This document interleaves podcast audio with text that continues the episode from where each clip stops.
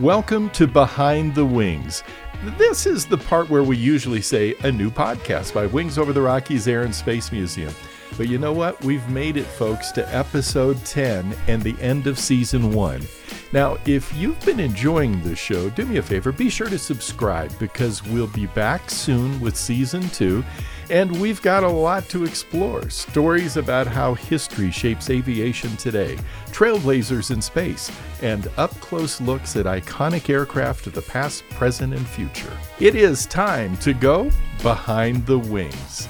And don't forget, our best membership offer is still valid through the end of October. Use the code SEASON1 for 20% off a New Wings membership. Members get free admission to both locations, early access to exhibits, exclusive events, and much more. Hey, friends, I'm your host, Rick Crandall. With me is Wings Over the Rockies President and CEO John Barry. John, what do we have for folks today as we wrap up season one? Well, Rick, as we all know, we're going back to the moon. You know, NASA's going back to the moon for the first time in half a century. Now, starting with the uncrewed Artemis 1 mission, set to launch this fall in 2022. So, this first mission is mainly to test out the Orion spacecraft and the SLS launch system before crews get on board for Artemis 2, 3, 4, and beyond. In today's show, we're going to go behind the wings of a cutting edge space vehicle, the Orion spacecraft, and the Artemis missions with Lockheed Martin Systems Engineer and Integration Senior Manager Kerry Timmons. Kerry leads a team of engineers at Lockheed Martin working on Orion's vehicle requirements, from the advanced electrical systems to human integration for the Artemis 2, 3, and 4 missions. What an exciting time for human spaceflight. You know, I remember as a kid the wonder of Apollo. In today's conversation, that excitement really is back. With the Artemis program, we'll be able to explore uncharted parts of the moon and learn more about what it takes to not only explore the moon, but deep space. Well, Rick, you're right. I mean, this episode is going to be really cool because of a number of things. Now, you and I both grew up in the 60s and the 70s, and you know, we witnessed what we had through all the way up to the Apollo and the first man on the moon and the Apollo missions. But now, the current generation, our children and our grandchildren, uh, are going to be able to experience some of the unique aspects of what it's like to be excited about going beyond the Earth.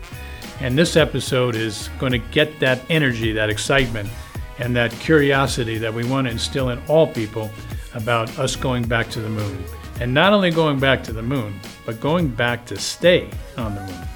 Uh, can't wait. Let's get started. Kerry Timmons, welcome to the show. You know, reading a bit about you and about the about the program, you've you've got a lot of Colorado in you as well, don't you? Born and raised, I'm a native and uh, second generation Lockheed Martin employee. Both my parents um, actually worked here and inspired my love of space and technology from a young age. That is cool. That's cool to be homegrown and, and be here doing this. And I'll tell you, what an exciting time. When was, for folks that are listening, that, you know, we're talking about Orion and Artemis and it's been in the news and they're maybe becoming more familiar with it. When were you first approached or, or introduced to this project? Um, wow, taking me back. Um, I think I first had the opportunity to come onto the program in 2008. So not too long after Lockheed Martin won the contract, and it's evolved a lot over the years, and we've been through some um, really wonderful test flights, PA1, EFT1, and now we're on the cusp of our last unmanned test flight, the, the Artemis 1 mission. That is really, really exciting.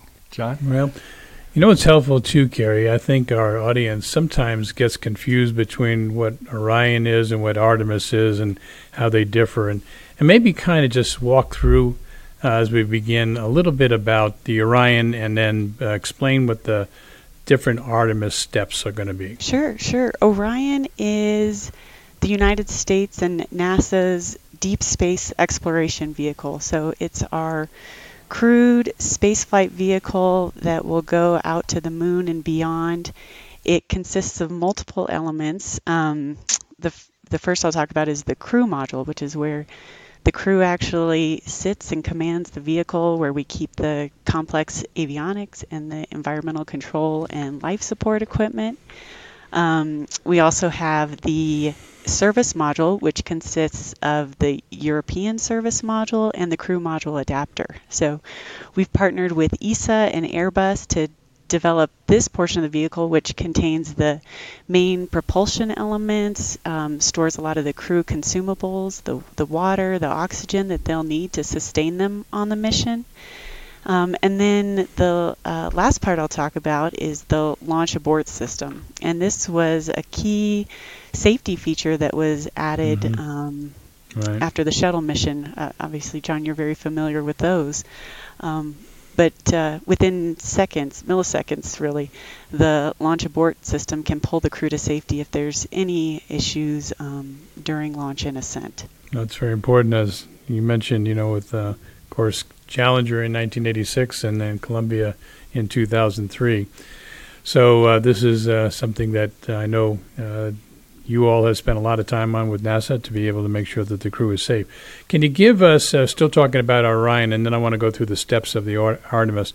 Uh, give me a comparison between the Apollo 11, you know, Apollo module, you know, maybe, and, and the difference between that and, and Orion. Yeah, they look very similar because um, that capsule blunt body object is still um, the best option for taking crew out and bringing them back safely. Um, physics hasn't changed since the 60s, right? right. Um, but the Apollo spacecraft um, was capable of transporting three crew. The Orion spacecraft can take up to four crew.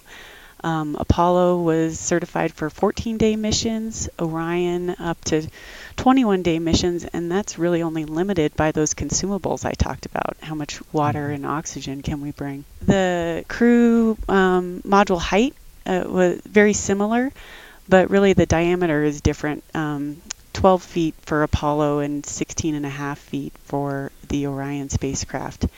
And then I mentioned those advanced avionics and ecosystems. The, the weight of the vehicle's a lot different, um, but it allows a lot more volume and living space for the um, crew to move around in. Apollo had 210 cubic feet, and Orion mm. has 316 cubic feet. So um, I, we'll need our math wizards to yeah, help us visualize great. what that looks like. Is, is the capsule reusable? It is. I'm glad you asked. That's um, actually something we've been working really hard on to make it possible to fly more missions more frequently. Um, not only is the cr- physical structure of the crew module reusable, but a lot of the um, avionics and critical components within the vehicle are reusable as well. Let's talk about the name Artemis now. The Apollo missions were named after Apollo, the god of the sun and his twin sister Artemis is the goddess of the moon. The Artemis program will bring humans back to the moon, including the first woman and person of color. Artemis 1, as we've discussed, is the uncrewed mission. But walk us through those steps leading up to the Artemis program basically talk about Artemis 1, 2, 3, and 4 in that order. Yeah, so Artemis 1, unmanned mission around the moon. Um, the spacecraft will actually go um, deeper in space than any crewed vehicle has before based on the um, trajectory and orbit that we've picked. And that's really to fully test out this brand new spacecraft and make sure it is safe for Artemis 2, which will be the first crewed mission. Um, and that'll take the crew out and be the first human eyes that have seen the moon up close in about 40 years. So, really excited for that. Um, Artemis 3 then is the mission that will take the first woman and the next man to land on the moon. So, um, a lot of a lot of energy and excitement building around that mission, just because it has been since the uh, uh, 70s, early 70s, that we've been on the moon. Um, and then Artemis 4 will be um, another mission after that. We have um, we're looking at some options, but there's um, an orbiting platform around the moon um, that could be a likely destination for that mission. You know, John and I were talking uh, a little bit earlier before we before we joined you today. It's a fairly aggressive schedule, it seems, too, right? I mean, it's it's not like we're doing Artemis 1 this decade and then Artemis 2 next decade. And it's a fairly concise schedule. Yeah, one of the things that, you know, that I make some comparison like uh, Artemis 2 would be like Apollo 8. You know, that's when they went around the moon, but they didn't land on the moon. But uh, you know, Artemis 3 is when we had Neil Armstrong and and Buzz Aldrin land on the moon with Apollo 11. So that helps, I think, our audience understand the context of the orbiting. And then the other part about Artemis 4 that you mentioned is to be able to have a space station not around the Earth but around the around the moon. Any clarifications on that? I think there's a lot of um, lessons um, that can be learned and a knowledge and knowledge to be gained from docking to another platform in um, lunar orbit versus um, lower Earth orbit. I mean, this is really the beginning of an era. Uh, we're right on the cusp of doing so many things that either we've never done before or haven't done in a in a while. And um, there's just a lot of opportunities to learn and take these first steps to put us on a trajectory to a lot greater knowledge, right? Um, we want to explore the moon. We want to go there um, and stay there, build up a sustainable lunar environment, both as an orbiting platform and on the surface of the moon, so that we can grow our knowledge in an effort to get to Mars. So, Artemis 1, I mean, obviously it'll be judged as a success on a whole lot of different things, but but for you, Kerry, as you think about it, and as you uh, you know think about the the launch and and the mission, what is it you're most concerned or consumed with? Oh, is there just one thing? There's, I, I, mean, I get goosebumps just thinking about it. There's, um, I mean, it's the first time we'll get to demonstrate the integration of the Space Launch System with the Orion vehicle, right? And the complexity of these two um, huge systems that have been years in the making, new technologies, many companies, international participation. I'm just really excited about the the opportunities that we have to to demonstrate um, how we've all worked together to create this successful um, launch and mission. And then when we start and get into the mission, there's a lot of critical milestones that'll be happening within those first few hours, right? There'll be the uh, launch abort system jettison. There'll be the spacecraft adapter fairing jettisons. There'll be the solar array deployments. And, um, you know, we are just be counting down the timeline, looking for each of those critical milestones, um, checking them off as successes as we orbit the Earth and then begin um, our mission events for firing the thrusters to do that translunar injection burn um, and actually head out to the moon. Um, we're going to do what's called a translunar powered flyby, and we'll be within 60 miles of the moon's surface. Mm. So, wow. I mean, for us uh, in Colorado, Denver to Colorado Springs, right? So yeah. that's that's as close as we're going to get to the moon, which is pretty cool. Um, we'll enter a distant retrograde orbit um, and then uh, come back. I mentioned earlier that um, we're going farther than we've ever gone in space before, and it'll be a 42 day mission. So, a really long mission to test out all of these new systems and see how they perform, and not just the spacecraft, but we're going to get experience from our Mission Control Center and um, the other supporting uh, rooms in Denver, actually following along on the mission and the engineering team understanding what the telemetry looks like and how the vehicle's operating outside of a lab environment, right? Right. You know, I I've got to tell you, I was at the NASA site, you know, for for this for for Artemis, and I was excited. First, I'm I'm excited by the diversity of, of the crew and and the makeup of your team, and you know, that so many.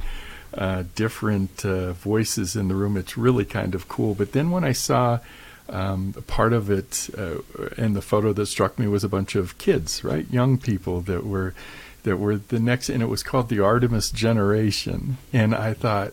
Mm. That yeah. is cool. As a you know, with three grandchildren of my own, and and hoping that maybe one of them someday will be excited about the space program. Uh, I, you know, I applaud that effort to to include so many different people, brilliant young minds now that uh, that could possibly uh, find themselves in space someday.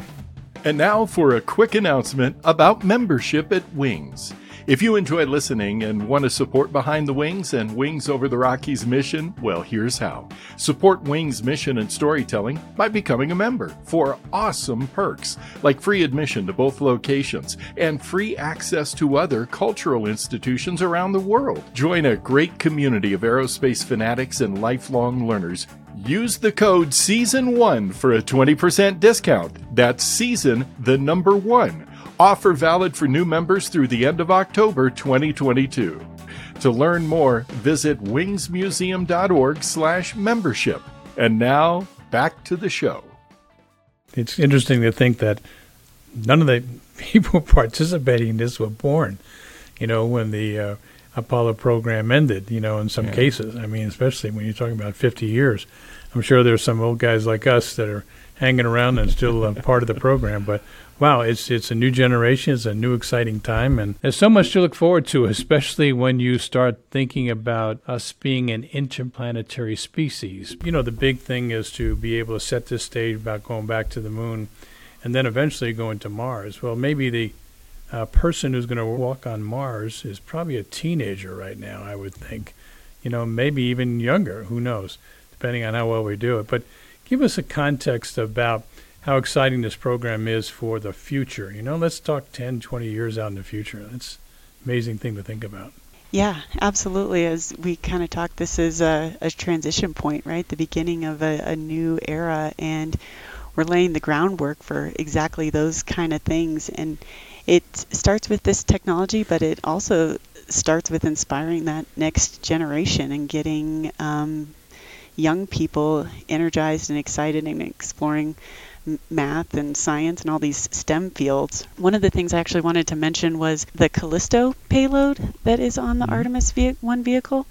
Um, this was a partnership Lockheed Martin began with um, Amazon and WebEx to bring their Alexa um, and Cisco WebEx services to um, space so that we could actually start thinking about okay, what would it look like for the ground and the crew to interact when they're um, miles and miles apart and there's latency, you know, seconds delay between when I say something on the ground and when a crew member on the spacecraft hears it. And what's cool about this too is our partnership with Alexa. Anybody that has one in their home can go ask Alexa, Alexa, when's the Artemis 1 launch? Or tell me about Callisto, and she'll share some information. But it's little things like that that are just the, the first steps in thinking through what is all the technology we need to, to take humans um, outside of low Earth orbit, outside of lunar orbit, and get us to Mars. So there's that human personal interaction aspect, and then there's other technologies that we need to develop too, whether it be propulsion and um, getting uh, cryogenic um, technologies matured, getting different navigation technologies matured. I mean, when you're in LEO, low Earth orbit, yeah. Yeah, thank yeah. you. yep, you've got GPS, right, to help navigate around, but you don't mm-hmm. have that at the moon. we, we need some more GPS satellites out out in these interstellar planets. We need to get Elon up there with his Starlinks and just have him, you know, make a pass around the moon for you before you get there. It's Back to the moon. I mean, so so again, I'm that kid of the '60s who who hung on every launch and, and every newscast and watched Walter Cronkite and everybody else that was reporting on those missions. And I still go outside and look at the moon every night when I go outside. I, I look immediately for the moon.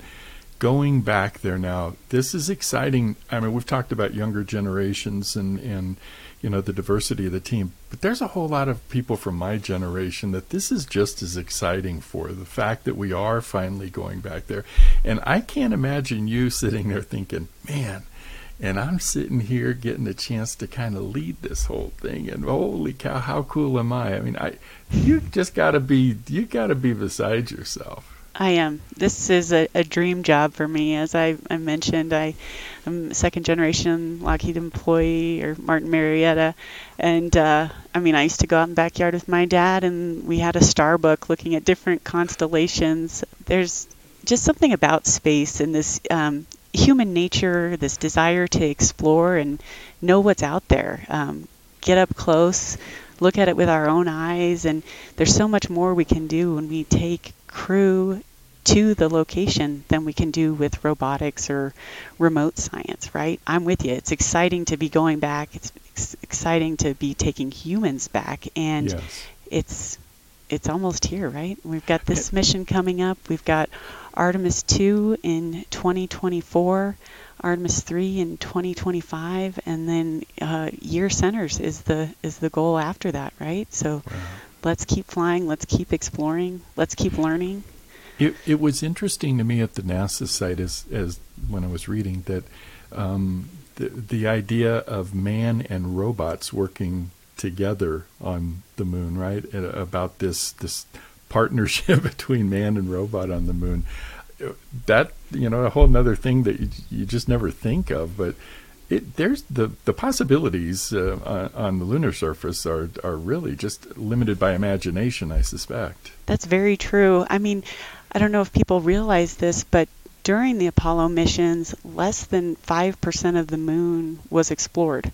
So there's still a lot for us to go see, explore, and learn about there. Um, we can look for water ice on the moon, which will again help with those other missions that we want to do to Mars. If we can figure out how to mine that water and use it for propulsion, um, it's a lot easier to get in and out of a moon orbit than it is out of an Earth orbit. It's not just an ego thing, but but for the, for the U.S. to lead, you know, the world in this regard. I mean, you know, sure we like to puff our chests and say, look, you know, USA, USA, but. Uh, but but I think you know we, we've had such a leadership role in space for so long. It's right that we should be kind of taking charge of this. I agree. Some somebody's got to take charge. Might as well be us, Might right? as well be us. There you go.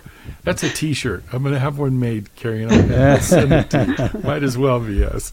with Artemis one, and you know you've got the capability to two, and we finally get to three. You put it on. Then but let's talk about that last one there a little bit on the gateway. You know, help us understand what that's going to look like with an orbital capability that's going to be around the moon, with actually having, you know, humans on the moon. Yeah, definitely. There's a lot that can be learned from um, an orbiting platform around the moon. So, um, obviously, we have the International Space Station, and we learn a lot there. We've developed a lot of um, environmental control and life support systems that help us understand how to reuse all of those consumable resources, right? We can't just stop at a 7 Eleven and get another bottle of water. Um, so we have to figure out how to recycle um, all of those critical resources. And if you have an issue in LEO, it's just a few hours to come home. But if you have an issue at the moon, it's a, it's a couple days, right? So it's a different level of, of risk and preparedness that you need to approach those missions with. And that's, again, why studying those kind of things at the moon um, before we go to Mars will be very beneficial to taking those next steps farther. And the gateway, you know, will be manned, and then we'll have people on the moon. Explain how that's going to work a little bit. Yeah, so um, we want to be uh, build a sustainable presence on the moon um, and be able to live and work and explore their um, larger areas of the moon. And when you think about what it takes to live on the moon, I mean, we don't have a breathable atmosphere, right? So we've got to set up infrastructure that allows humans to live and work there. There's no rivers, uh, although there's that ice water uh, I talked about. So we got to figure out how to use the resources there and um, merge it with technology we have on Earth today, whether it be 3D printers, maybe to use that lunar regolith to create the tools and systems that we need to um, live on Mars. We'll need to have, um, again, navigation and communication systems so that um, the people there can always um, connect back to the um, mission control centers on Earth and l- let them know what successes they're having, any issues they're having, and work through those um, details in real time. You know, because um, you know I'm envisioning this, and correct me if I'm wrong. So you got the gateway that's orbiting the moon. You got people bound on the moon. So you're going to have mining going on. So that has to be coordinated with the gateway. You got to have supplies. You got to have, you know, communication officers, science officers. You know, be able to work with people in the gateway that's orbiting the moon with the people on the uh, on the moon itself. Yeah, with anything, it's a team effort, right? If you were going to climb Mount Everest, if you were going to go to Antarctica, you'd have kind of a, a core team and a base camp, and you'd do expeditions out from there. So you can kind of think of it the same the same way of um, different functional groups in different locations, all working toward the same scientific and exploration goals. Um, and there's a lot of teams interested in this and, and working to develop technologies for this. I mean, we're partnered with GM and Goodyear right now to develop a lunar mobility vehicle that can be um, driven by astronauts or used autonomously on the uh, lunar surface. So um, the goal there is that that that less than 5% that was explored back um, in the Apollo days, we can greatly increase that number and get a lot better feel for what the moon looks like, what resources it has to offer, and where's the best place for us to develop a long term sustainable campsite. Campsite, right. Or, or city. Who knows? We can build a city on the moon. There you go. You're dreaming bigger. Yeah. Well, you know, the the uh, exciting part is just insurmountable. I mean, it's just one of those things. You know, like uh, Rick and I were living in the '60s and watching the competition between you know the Soviet Union at that time and the United States, and now we have all these private industries, these multiple countries. Uh, there's so much going on in, in regards to space, and you know we'll look forward to being able to uh, see what the outcomes are in the next you know five to ten years, which is pretty cool. The difference now, John, is that uh, rather than going to the fine tuning knob on the television to get the channeling clear so we could watch them land on the moon, we can actually stream it on our phone now, John. And I can I I can know. show you that. It's going to be awesome. Kerry, th- talking you know talking about the the astronauts through the ages. Uh, a lot of this would be so foreign, I mean, the technology and some of the language and some of that. But at the heart of it, it's a capsule sitting on top of a rocket getting ready to launch, right? That's exactly right. Um, yeah, it it looks similar. It performs a similar mission, but the inner workings and the crew interface to the system are so different than what uh, those astronauts of the Apollo days had. I mean, I think their um, computer systems had definitely less computing power than our cell phones, even maybe less than a calculator, right? Yeah. Um, and now we have um, gigabit Ethernet on the spacecraft, so sending so much data around um, closed loop communication systems. Um, phased array antennas, another very powerful technology enabling us to communicate um, from uh, the moon back to Earth. Back in the Apollo days, the um, engineers and scientists had um, thought of what's known as a skip reentry, um, but they didn't have the computing power to um, actually implement that. But today we do. So when the spacecraft comes back to Earth and re-enters, we'll perform this maneuver that allows us to essentially bounce off the Earth's atmosphere, um, reducing some of our speed and giving us better control and precision landing. So we'll be able to land even closer off the coast of San Diego um, in a in a more precise location to our predictions. So yeah, that's a, a perfect example of things that we thought about but couldn't quite implement back then. But now with all the new um, technologies, um, we're able to actually perform for the Artemis 1 mission.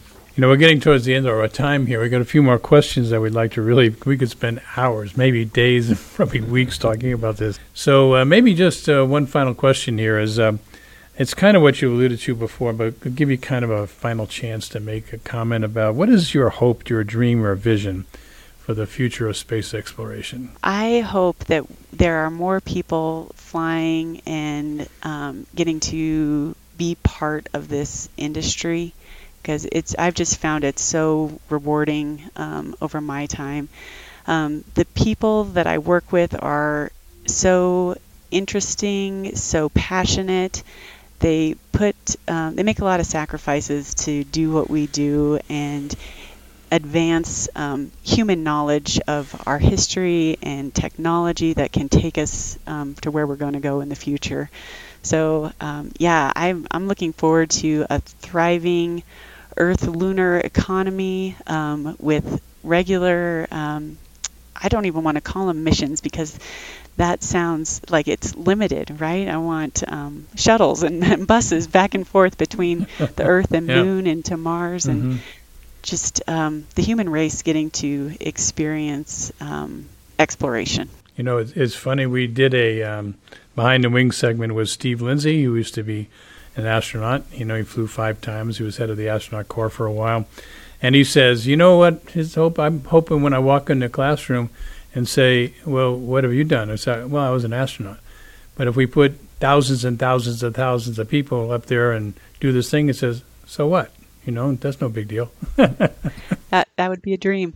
Well, Kerry, well, this has been amazing. Thank you very much. There's a bunch of us here in Colorado that are cheering and cheering, not just here, but around the planet. Mm-hmm. But you know, especially here at home, Kerry. Thank you so much for your time today, and and best of luck, Godspeed. We're we're sure uh, we're sure on your side cheering.